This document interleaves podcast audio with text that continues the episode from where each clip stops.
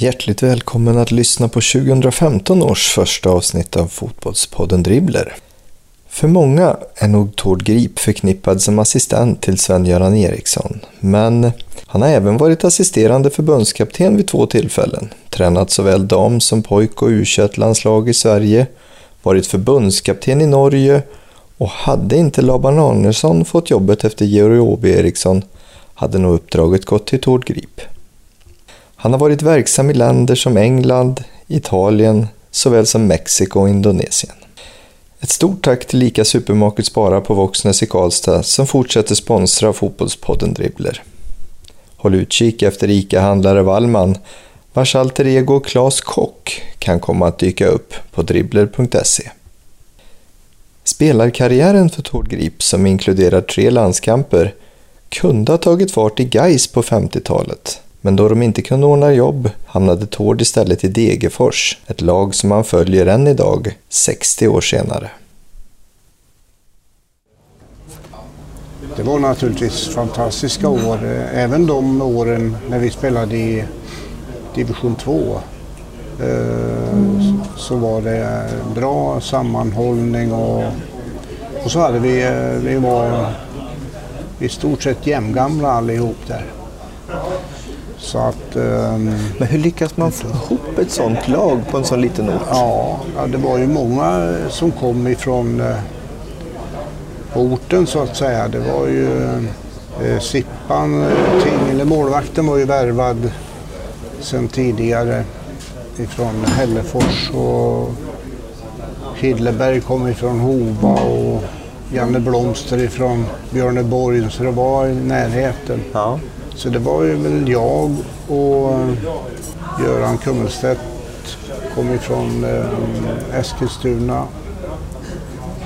Eh, annars så var det ju Leif Aronsson, bröderna Klintberg, Håkan Höglander. Men var det här liksom ett lag som vann på att ni, eh, och fick så stora framgångar för att ni var ett sånt tajt jämngammalt gäng menar du? Ja, det var det. Plus att det var bra bra årgång så att säga. Det var det. Mm. Jag hade ju bara sju år i folkskola när jag kom till Degerfors. Så att eh, jag började att ta lite kvällskurser och, och då fick jag träna innan eh, de här började. Så att jag tränade innan laget så att säga tränade. Så jag tränade inte med laget under nästan hela 1963. Nej. Utan eh, jag tränade för Gunnar Nordahl ensam där på okay. efter, efter jobbets slut och innan, innan jag hade mina kvällskurser. Men du, när du sen lämnade Degerfors och, och um, flyttade till Stockholm och började spela för AIK. Ja. Du kom ju in på GH. Är det tränarrollen där då eller är det någonting annat som du tänker på? Inte, inte alls. Jag hade tänkte mig inte alls eh, som tränare utan eh, mer att få ett, ett eh, yrke mer än bageriyrket då, som jag hade. På GIH blir man ju gymnastiklärare. Ja, så det var det som gällde? Det hade jag ju. Men det var viktigt att, eh, jag fick eh, börja studera lite och läsa. Och, och sen naturligtvis gick jag ju idrottslärarlinjen så att eh, jag fick ju jobb sen i Karlskoga på på kommunen där. Så jag var ju med när Nobelhallen byggdes och lite sånt. Men jobbade du som idrottslärare då? Jag jobbade som gymnastiklärare på Skranta under tre terminer bara. Men sen eh, började jag på idrottskontoret. Jaha. De som hade hand om alla anläggningar i, i Karlskoga. Jaha, okej. Okay. Mm. Mer en administrativ tjänst kan man säga. Ja. ja. Mm. Och sen ehm, eh, blev jag ju då det första tränarjobbet var ju i Karlskoga ja. fast eh, då var jag ju spelande tränare i fem år där. Ja, just det. Mm. Och då dök det in en kille som hette Sven-Göran Eriksson? Ja, han kom och ville vara med oss och träna och spela. Det, det gick bra. När du sen slutar som spelande tränare, ja. då, då, går du ju till Örebro först innan du ja. kommer tillbaka till Degerfors. Ja. Vad var det som gjorde att, att du tog steget och blev tränare? Slumpen, skulle jag vilja säga att det var. För att eh, jag hade tänkt att, ja jag bodde i Karlskoga, jag hade tänkt att bosätta mig i Degerfors och sen eh, eh jobba där med, eh, på företagshälsovården. Så det var min tanke. Men så dök det här upp i Örebro och då, då tog jag det i två år. Och med den, med den utbildningen du hade, då hade du så att säga tränarbehörighet, kan man säga, ja, kan man säga så? Ja, ja, det hade jag. Och så kommer du tillbaka till Degerfors. Ja. Och då ska du ha en assisterande. Ja. Ni två har ju lirat ihop då. Hur ja. många säsonger spelade ni ihop? Eh, ja, vad kunde det vara? Kunde det vara två? Sen fortsatte ju han att spela då, eh, Sven-Nisse, under Imre Moré som mm. tränare. Och, så han var det. Men då hade han fått eh, en skada så han hade inte spelat på ett bra tag. Och, då, och han gick ju på GIH och var utbildad gymnastiklärare så jag tänkte att det kan vara bra. Men hade ni, hade ni på något sätt någon sån här att ni hade klickat personligt, att du såg egenskaper hos honom, att han, han och du kompletterade honom på något sätt? Det är möjligt under den tiden eh, eh, när vi spelade tillsammans så, att det kunde vara så. så att, eh, Hur var han som assistent? Ja, det var bra. Han var ju med mig sen i U21-landslaget också. Då hade han ju Göteborgskamraterna som ja, tränare. Och då hade du, nu hoppar vi lite framåt ja. slutet på 70-talet, men då, då hade du Örebro. Ja. Och, och, hur funkade det då? Ha ett, ett eh, klubblag och, och ett ungdomslandslag ja. samtidigt? Var, Det var så det funkade eller? Det fungerade så att det var ju när, eh, när så att säga det var landskamper så är man ju, då är det ju uppehåll ifrån ifrån allsvenskan så att det fungerar bra. Vi hade ju en i, i England som eh, var med oss. Eh, Steve McLaren, han var ju manager för Middlesbrough under tiden som han eh, tränade Middlesbrough. Samma Steve McLaren som sen ja, tog ja, över ja, efter, eh, efter er i engelska landslaget? Ja. Jaha, mm. okej. Okay. Där ser man. Men du, då säger du att bara några år tidigare då hade du tänkt en, en administrativ tjänst och bo i Degerfors och sen 77 då, då ringer Åby Eriksson och vill ha dig som assisterande i landslaget. Alltså här går det ju ganska fort. Det går fort men det, det var inte första steget utan det var att eh, eh de behövde en, eh, en som tog hand om pojklandslaget, damlandslag och det var egentligen Lars Lagerbäck som skulle ha haft det jobbet men han tackade nej precis utav familjeskäl. Okay. Precis i den vevan Och då gick frågan till mig. Sen kom ju Åby då också så att jag var ju med i tre landslag kan man säga det. Det var tuffare förr. Ja det var det. Och då fick du liksom, du bollade du de här tre och, ja. och skulle liksom ha koll och ha ja. koll på spelare. Du måste ha kollat på lite fotboll då? Ja, det gjorde jag och sen då damlandslaget var ju ganska nytt va? så att det, det fanns inte så mycket att titta på där och det var i stort sett att ta ut dem som hade spelat tidigare. När du sa att eh, du var i Örebro och Svennis var i Göteborg och då hade ni liksom så att säga klubbtillhörigheter samtidigt som ja. ni hade ett landslag. Ja. Eh, jag hade förmånen att få träffa Kenta Olsson, eh, ja. Mr Hammarby. Ja. Och, och, och, han var ju en person som var riktigt, riktigt duktig i Allsvenskan mm. under den här tiden. Var med i en landskamp som faktiskt blev hans enda strax innan VM. Och han hade en bestämd åsikt att Åby Eriksson, han var inte så förtjust i stockholmare, så det var inte så mycket stockholmare med i, i landslaget. Va, vad tänker du om det? Ja. Jag tänker att de här klubbtillhörigheterna kanske cementerade någonting, eller? Hur tänker jag vet inte, nej, det var kanske inte många, när jag tänker efter så var det nog inte så många stockholmare med. Men Hur kan det eh, jag vet sig? inte det. Vi, därför att eh, Åby pratar inte så där väldigt mycket fotboll måste jag säga. Med,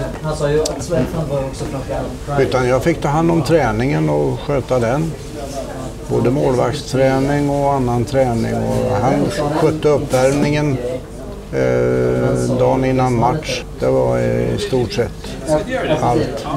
Så du skötte så att säga ja. jobbet på golvet om ja. man får säga så? Ja. ja okay. Så dina roller med olika personer, de har skilt sig ganska mycket åt? Ja, mm. det har de gjort. Ja.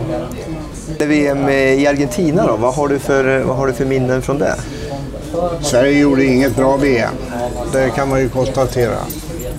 Och jag tror att de spelare, en del av de spelare som var med där eh, var nog med på övertid så att säga. Var det aldrig aktuellt att du skulle ta över? Ja, det var det nog. Eh, det var nog på tag eftersom jag hade ju köpt eh, landslaget där och, och det. Men eh, det var ju en debatt under den här tiden hur man skulle spela fotboll.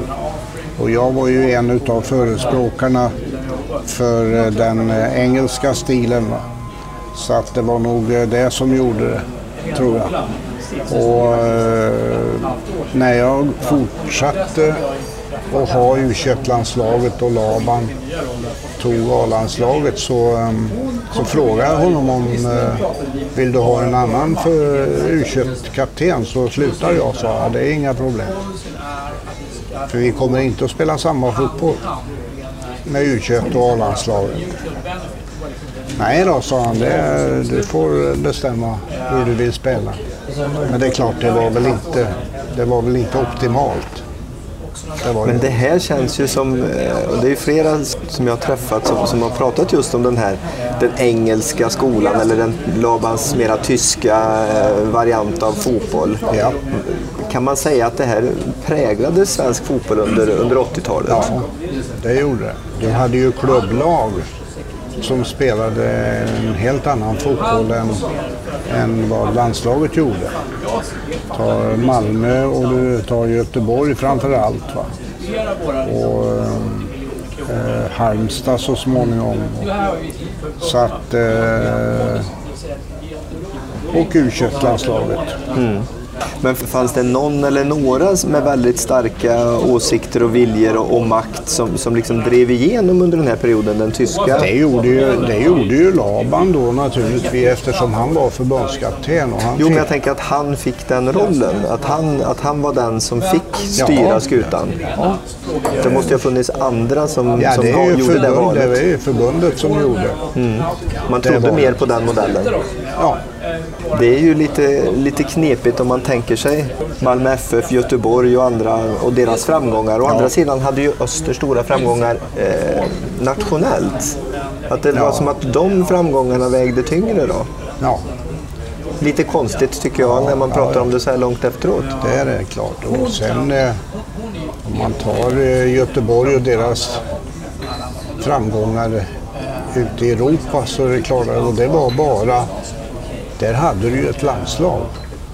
Ja, ja. För det var ju bara svenska spelare. Ja, visst. Och alla bodde i, så att säga, ja de bodde i Göteborg. Så det var ju inga, idag är det ju, har man ju eh, utländska spelare så du kan ju inte men där har man ju kunnat plocka ut ett helt lag. 82-laget rakt ja, av? Ja. ja. Inget dåligt gäng? Nej, det var det inte. Men hade man valt den engelska modellen, tror du att du hade blivit förbundskapten då? Ja, skulle jag ha blivit det någon gång så var det ju då i, ja. i så fall. För istället då så blir det Malmö. Och då, då är du ju mitt i den här eh, Houghton och sen Hodgson-eran. Men, mm. men där hade du delvis en annan roll också va? Någon slags sportchefs... Ja, jag blev ju det. Jag, jag Hur funkade jag, det då? Jag trodde att jag skulle bli eh, kvar i Malmö för all framtid. För att jag, jag, först var jag ju assistent till Keith Blunt ett år och sen hade jag Malmö FF själv i två år och sen tog jag dit eh, Roy Hodgson. Eh, och så um, blev jag själv eh, sportchef. Okej. Okay. Ja. Och vad hade du för roll där då? Var det att värva? Ja, och... ja, ja, det var det. Värva och köpa och sälja spelare fast det var ju inte så det var ju mest, vi tog ju mest eh, talanger. Mm. Och de fanns ju redan där. De hade jag redan plockat där. med Jonas Tern och Stefan Schwarz. Och Håkan Var det du som plockade dem ja, dit? Ja, ja. Okay. Håkan Lidman, Lindman ifrån, eh, ifrån Från Karlstad. Karlstad ja. precis. Han, han eh, hade jag ju i pojklandslaget som, som innerback spelade han då. Okay. Han kom ju från Gais. Så hela den där 60-talistgenerationen, den där som sen blev grundbulten i 94-landslaget, de var du med och plockade till Malmö? Eh, ja. ja. Roger Ljung, ja, Leif Engqvist, eh, Joakim Nilsson. Hela gänget? Ja. Nej, så det var, det var Vad häftigt. Fina, fina spelare. Ja, verkligen. Du plockade också Hodgson sa du, till Malmö. Vad säger du om honom idag? fortfarande 2015 förbundskapten i England. Ja, och det är bra gjort. Oh, men det är lite det är lite tuffare att vara på klubbnivå. Landslaget är ju, det är ju begränsat antal matcher och jag menar, går man långt i, med ett klubblag så är det ju väldigt många matcher som du ska vara. Mm hålla fokus och så ska du köpa och sälja spelare. Det, det, det är jobbigare på så sätt.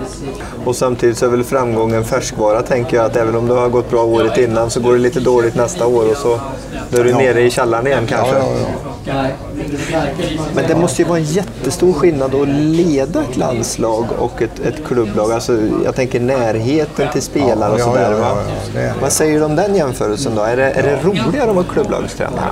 Det, jag tror att med åren så, så äh, är det just att det är lite mindre, mindre jobb med att äh, skaffa spelare och göra sig av med spelare. Eh, det, det, det är ett krävande jobb, även om du har sportchef som hjälper dig. Men ändå så ska du ta de besluten.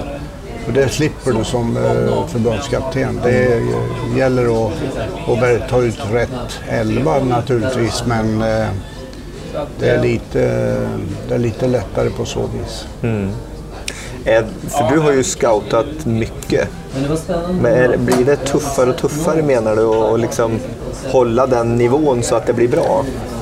Ja, det är det ju. Många, det är många som konkurrerar idag och du har spelarnas rådgivare och, och även, även föräldrar som styr och ställer med spelarna. Så det, det är en jobbig bit idag. Mm.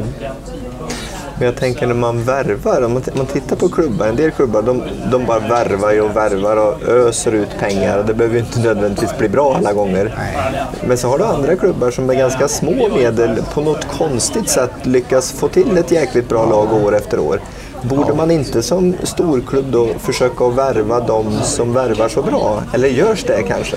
Jo, då, det görs det. Med, jag menar, om du tar de här stora klubbarna så gör de ju både och.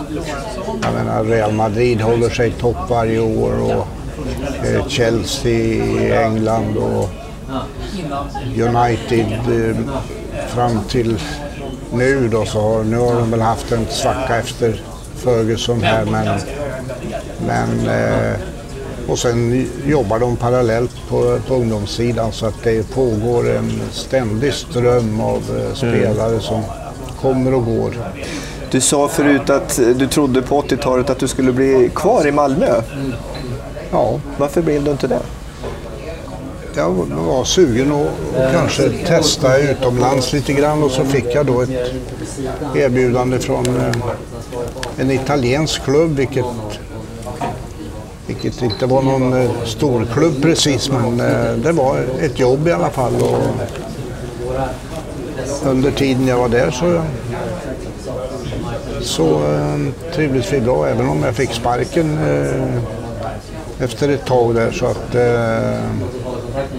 Men var det mera så att säga äventyret? För, för...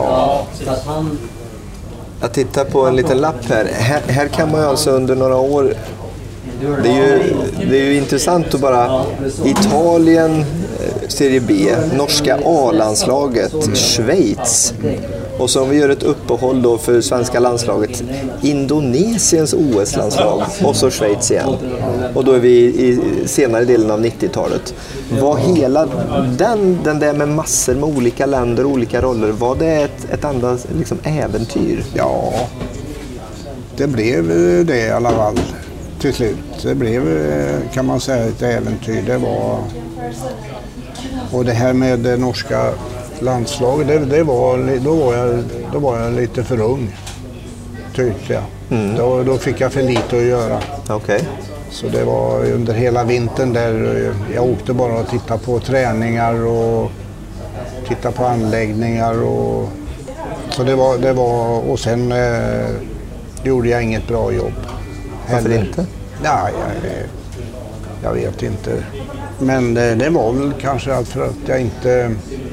Ja, jag trivdes bra i Norge och med förbundet, så va. Men, men jobbet som sådant, det var, det var... Jag var för långt ifrån fotbollen. Ja.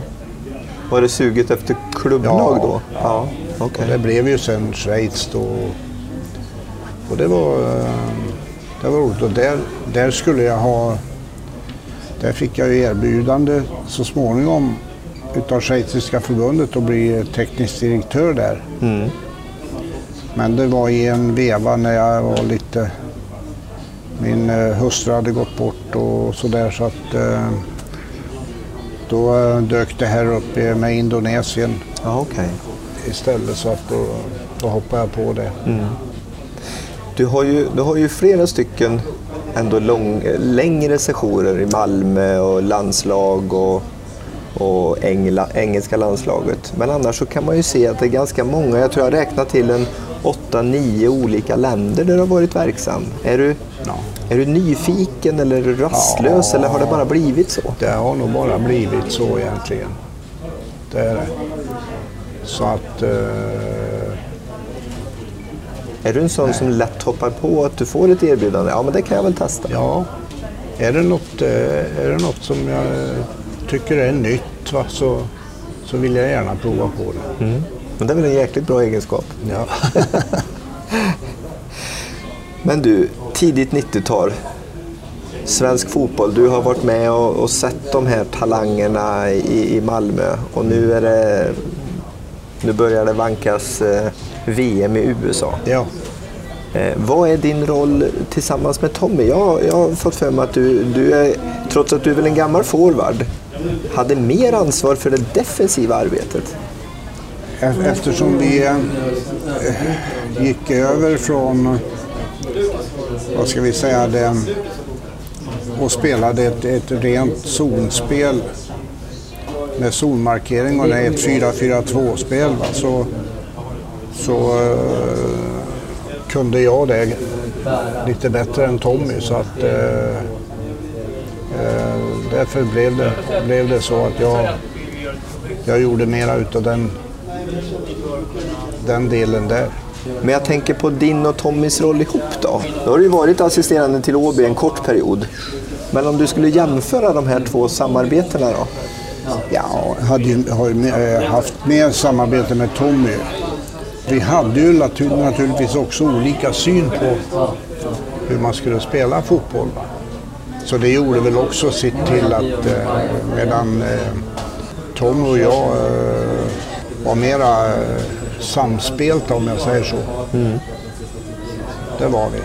Så att det var, nej, det var väldigt ett bra samarbete vi hade. Det blev ju en enorm eh, framgång det här 94-VMet. Går det att, liksom att jämföra och ranka om man skulle sen ta till exempel de också enorma framgångarna i det engelska landslaget och till exempel att, att vinna italienska ligan med Lazio. Går det att rangordna sånt? Nej, det är svårt att göra det. Och sen eh, ska, allting ska ju klaffa så att säga. Det, det, det gjorde det med Lazio och, och för det mesta så gjorde det det med engelska landslaget också. Det, Men det gjorde det väl verkligen sommaren 94 också?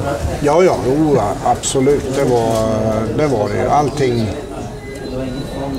eh, blev perfekt eh, och med den rollen som Thomas Brolin då åtog sig. Och, för det var ju där vi, vi tyckte vi hade ett um, problem. Han var ju tvungen att vara med tyckte vi i alla fall. Mm. Och vi tyckte också att Kenneth Andersson och Martin Dahlin skulle vara med. Så hur spelar vi då 4-4-2? så att eh, det var liksom att övertala Thomas och ta den där högerkanten där. Det var han inte så pigg på. Men eh, han gjorde det till slut. Bryr inte så mycket om försvarsspelet utan... Eh, Där finns Ronny Nilsson. Ja. men han måste ju ha varit ändå en stor, eh, delvis dold del bakom Brolins hysteriska Abs framgång under VM. Absolut var han det. Det var han. Mm. Helt klart.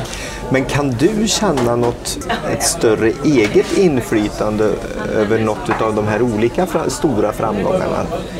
Du känner att du har betytt mest? Ja, 94 möjligtvis att jag hade eh, mer, mer delaktighet där. Än, äh, även om jag var med i Lazio också. Men äh, jag skötte ju den äh, individuella träningen där och vi var ju flera tränare med där. Men 94 så, så hade jag ju en hel del med, med mål, målvakterna att göra. Jobba med dem eh, också. Va? Så att eh, jag var nog mer involverad. Tränade Ravelli att kasta sig vänster om det blir en straff? Ja. Eh, de skulle stå, stå kvar så länge som möjligt.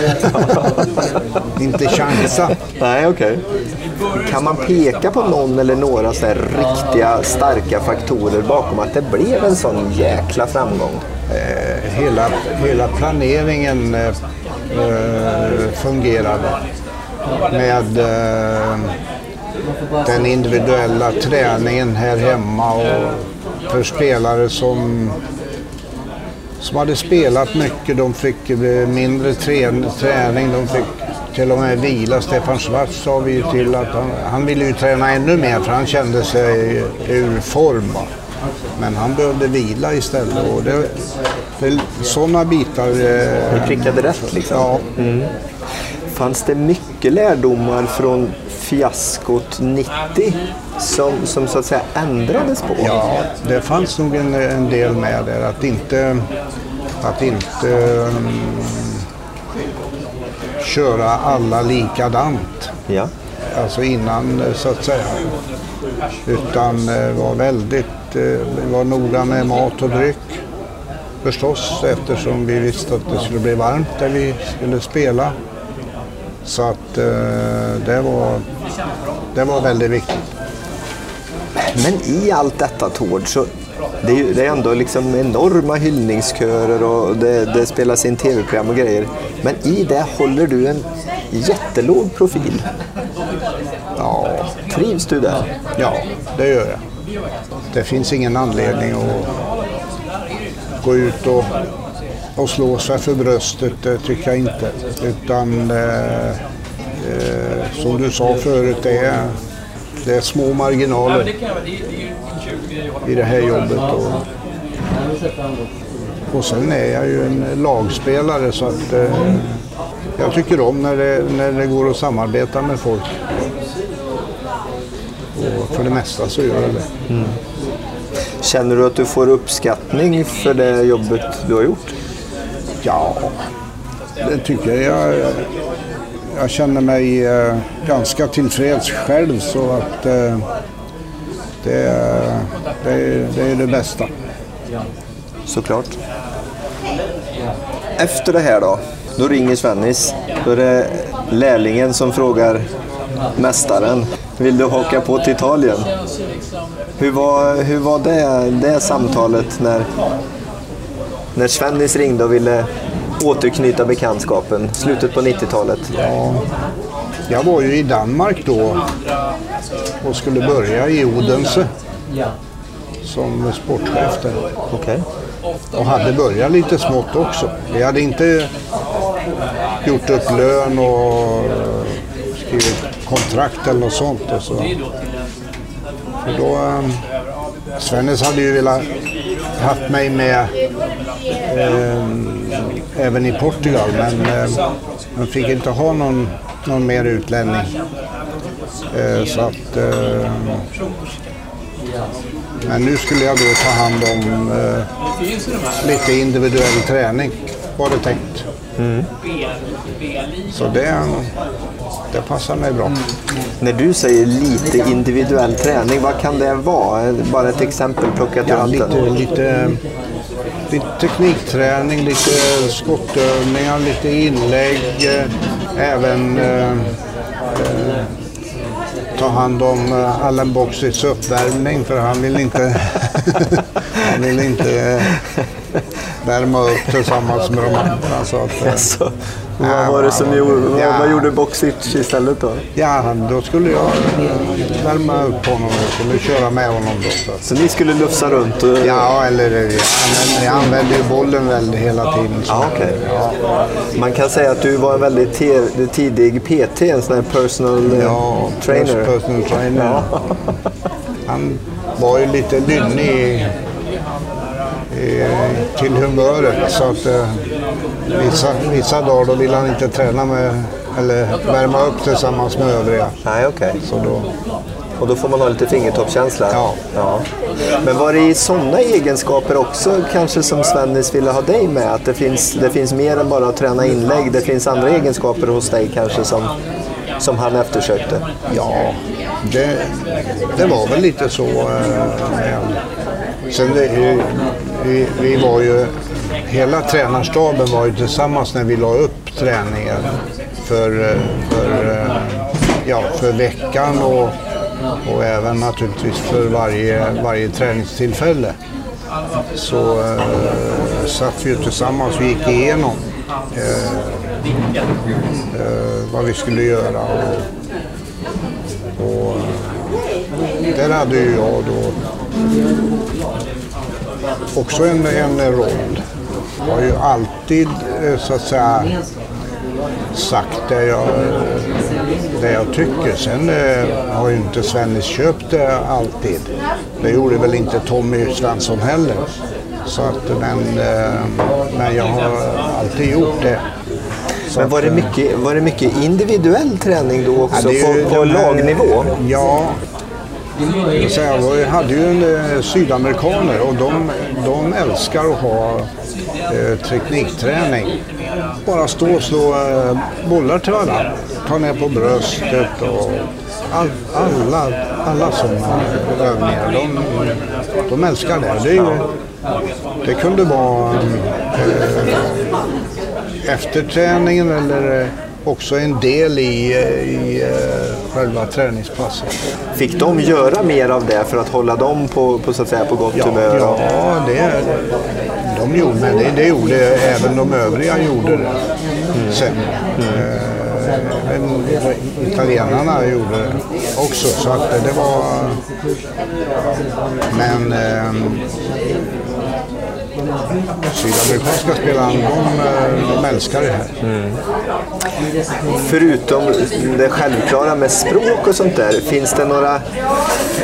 Jag tänker på att, att hantera spelare, svenska spelare och så har du delvis erfarenhet av norska, schweiziska, men, men om man sen kommer ner till sydländska och eh, sydamerikanska, eh, får man vara lite annorlunda i sitt sätt att vara tränare? Det är möjligt att det är lite mera, mera lite mer känsliga. Mm. Om du tar en spelare som Sebastian Breron exempelvis. Svennis kände ju honom sedan Sampdoria-tiden.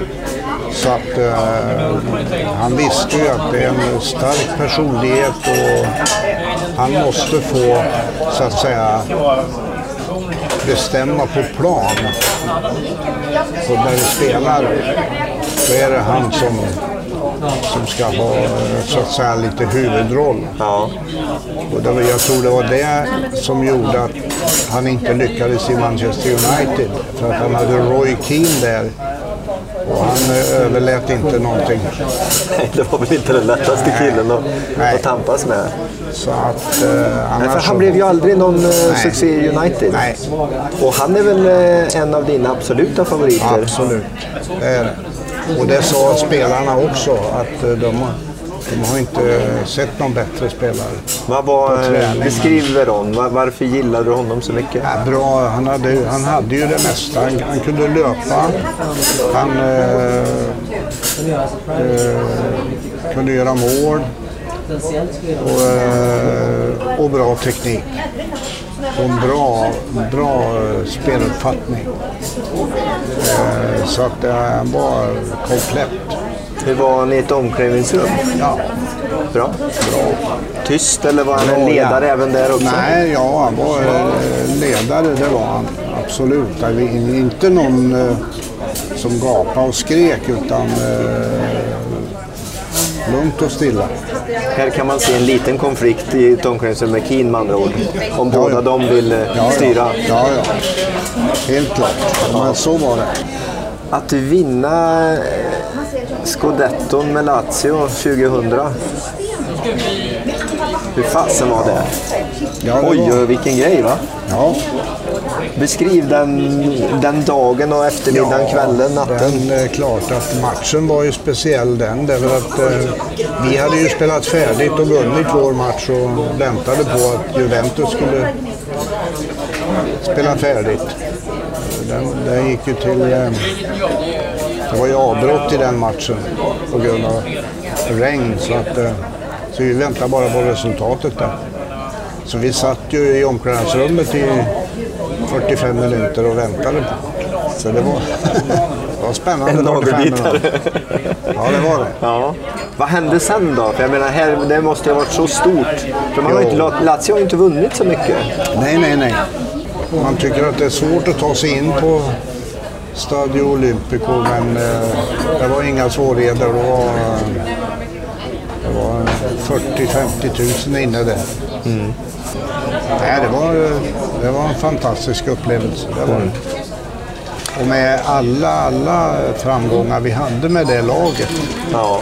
Men det var ju ett fantastiskt lag. Med cupvinnarcupen och supercup och internationella supercupen. Och, så det var... Vi vann allt vi... Ja, vi kunde vinna. Det fanns inget mer att vinna. Men trots det här nu då, när ni har haft sådana framgångar i Lazio, så blir det ju ett nytt telefonsamtal. Hur gick snacket när engelska landslaget knackade på dörren? Svennis kommer ner på... Eh, eh, om det var före eller efter träning i alla fall så var det så han... Eh, vad säger du om engelska landslaget? Ja, sa han det. Det är det största, näst största du kan ta. Jag tror det största det är Brasilien om du får det. Men annars så är engelska landslaget. Det är bara att ta det. Var det givet det från början att, att ni skulle sticka ihop? Ja, det tror jag eh, att det var. Det var ganska givet. Och jag åkte ju ner tidigare än Svennis för han envisades med att han skulle fullfölja sitt kontrakt med Lazio. Okej. Så att... Eh, Så du gick fick, du fick scouta under tiden Ja. då, eller? Mm. Men skilde sig eran roll, eh, man tänker under Lazio-tiden mot Englandstiden? Blev det någon tydlig skillnad där? Ja, det, det blev det. Därför att där bestämdes det att de skulle ha med tränare Jaha, ute på plan. Så det var där Steve McLaren var med och där hade vi Sami Lee med. Och, Gamla Liverpool-spelaren? ja.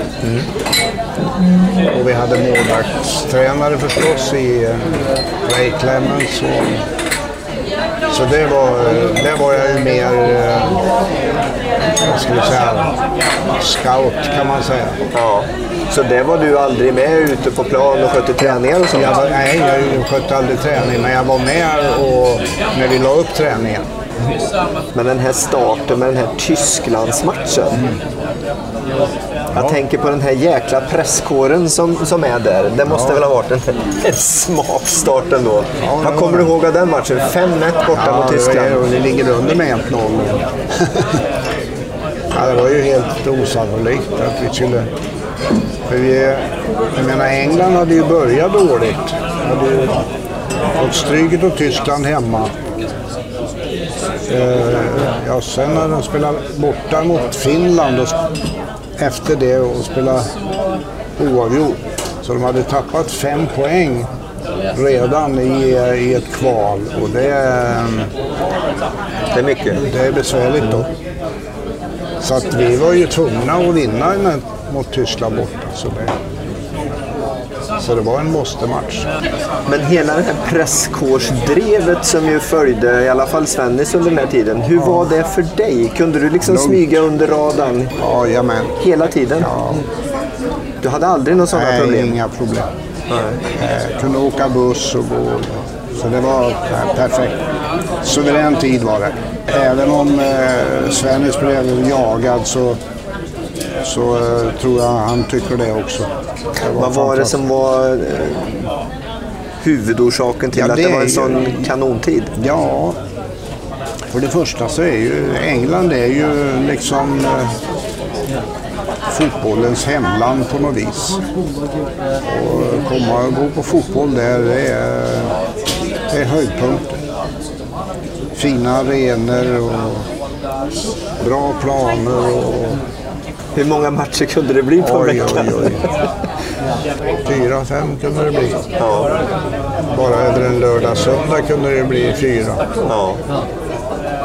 Tittar du mycket på engelsk fotboll nu? Följer Ja, du den engelska? Ja, ja, ja. ja. Vad har du för favoritlag? Ja, det var ju Liverpool en gång. Va? Så att eh, det håller jag väl fast vid.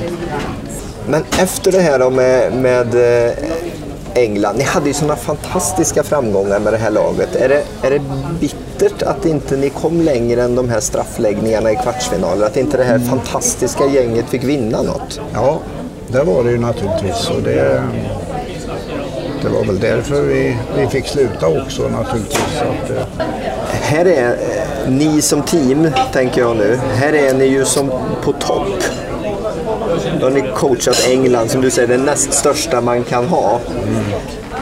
Efter det Manchester City och en stor pengabunt. Men sen efter det, fanns det beslut som du ångrar idag att ni inte hakade på någonting annat?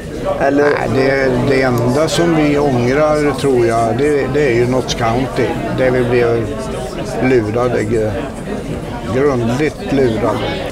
Utav, Hur kunde det bli så? Ja, det var ju eh, människor som, eh, som inte stod för någonting och som eh, det visade sig ha, hade också en... Det var dålig research egentligen. Hade ni liksom gått in i det hela lite för blåögt då? Ja, Eller? det gjorde vi. De här äventyren som ni var ute på, de här kortare delarna med, med Mexiko och Elfenbenskusten.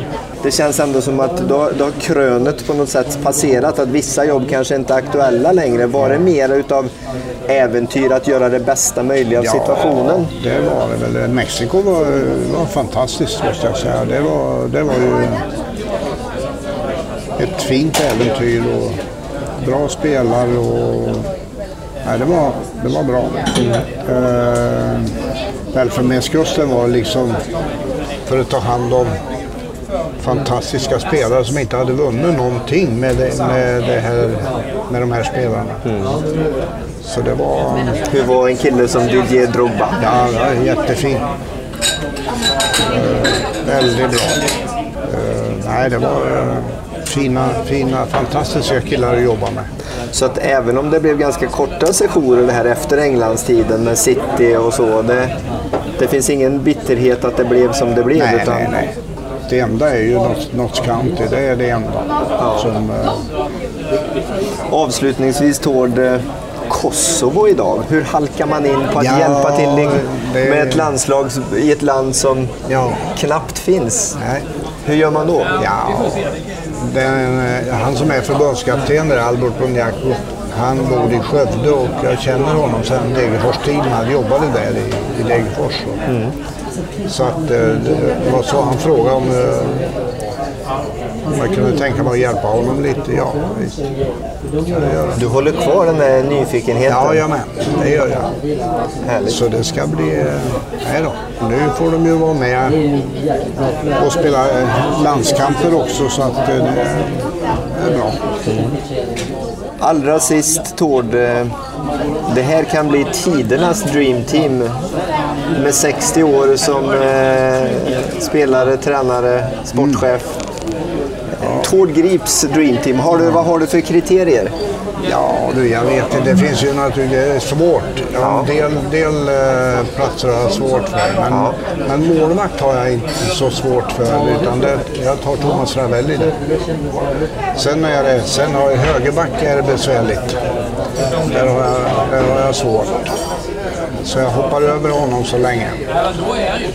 Så då har jag det blir... Um, Mihailovic måste nog vara med där. Han får slå frisparkarna i alla fall? Ja, det måste han få. Och sen um, tror jag nästa får också finnas med där. Så de två innebackarna. Sen har jag Ashley Cole och jag har Favalli som vänsterback. Veron ska vara med. Jonas Tern kanske följer med där centralt. Eh, Beckham om vi ska spela 4-4-2. Och så ska vi ha två toppspelare också. Thomas, to Thomas Brolin ska vi ha med och eh, Nedved. Lazio? Ja. Och eh, Thomas Brolin. Ja. Inte Kenneth Andersson får vara med där på topp. Han går före killar som Owen och Rooney och, och ingen Gerard och Lampard och Scholes. Och högerback till slut då, Tord. Vi hade ju Panka då, han var väldigt bra i, i Lazio. Jag tror jag tar Panka då där. Jag tror det får bli det. Inte helt lätt att ta ut ett lag när man har tränat så många storstjärnor. Återigen ett stort tack till Lika Supermarket Spara på Våxnäs i Karlstad för ert stöd till Fotbollspodden Dribbler. Tänk att ha upplevt så mycket som Tord och att han fortfarande fortsätter att vara engagerad, 77 år gammal. Tiden blev knapp på slutet, men en som också var med i både England och Mexiko, det var Hasse Backe. Och han är min nästa gäst den 6 februari här på Fotbollspodden Dribbler.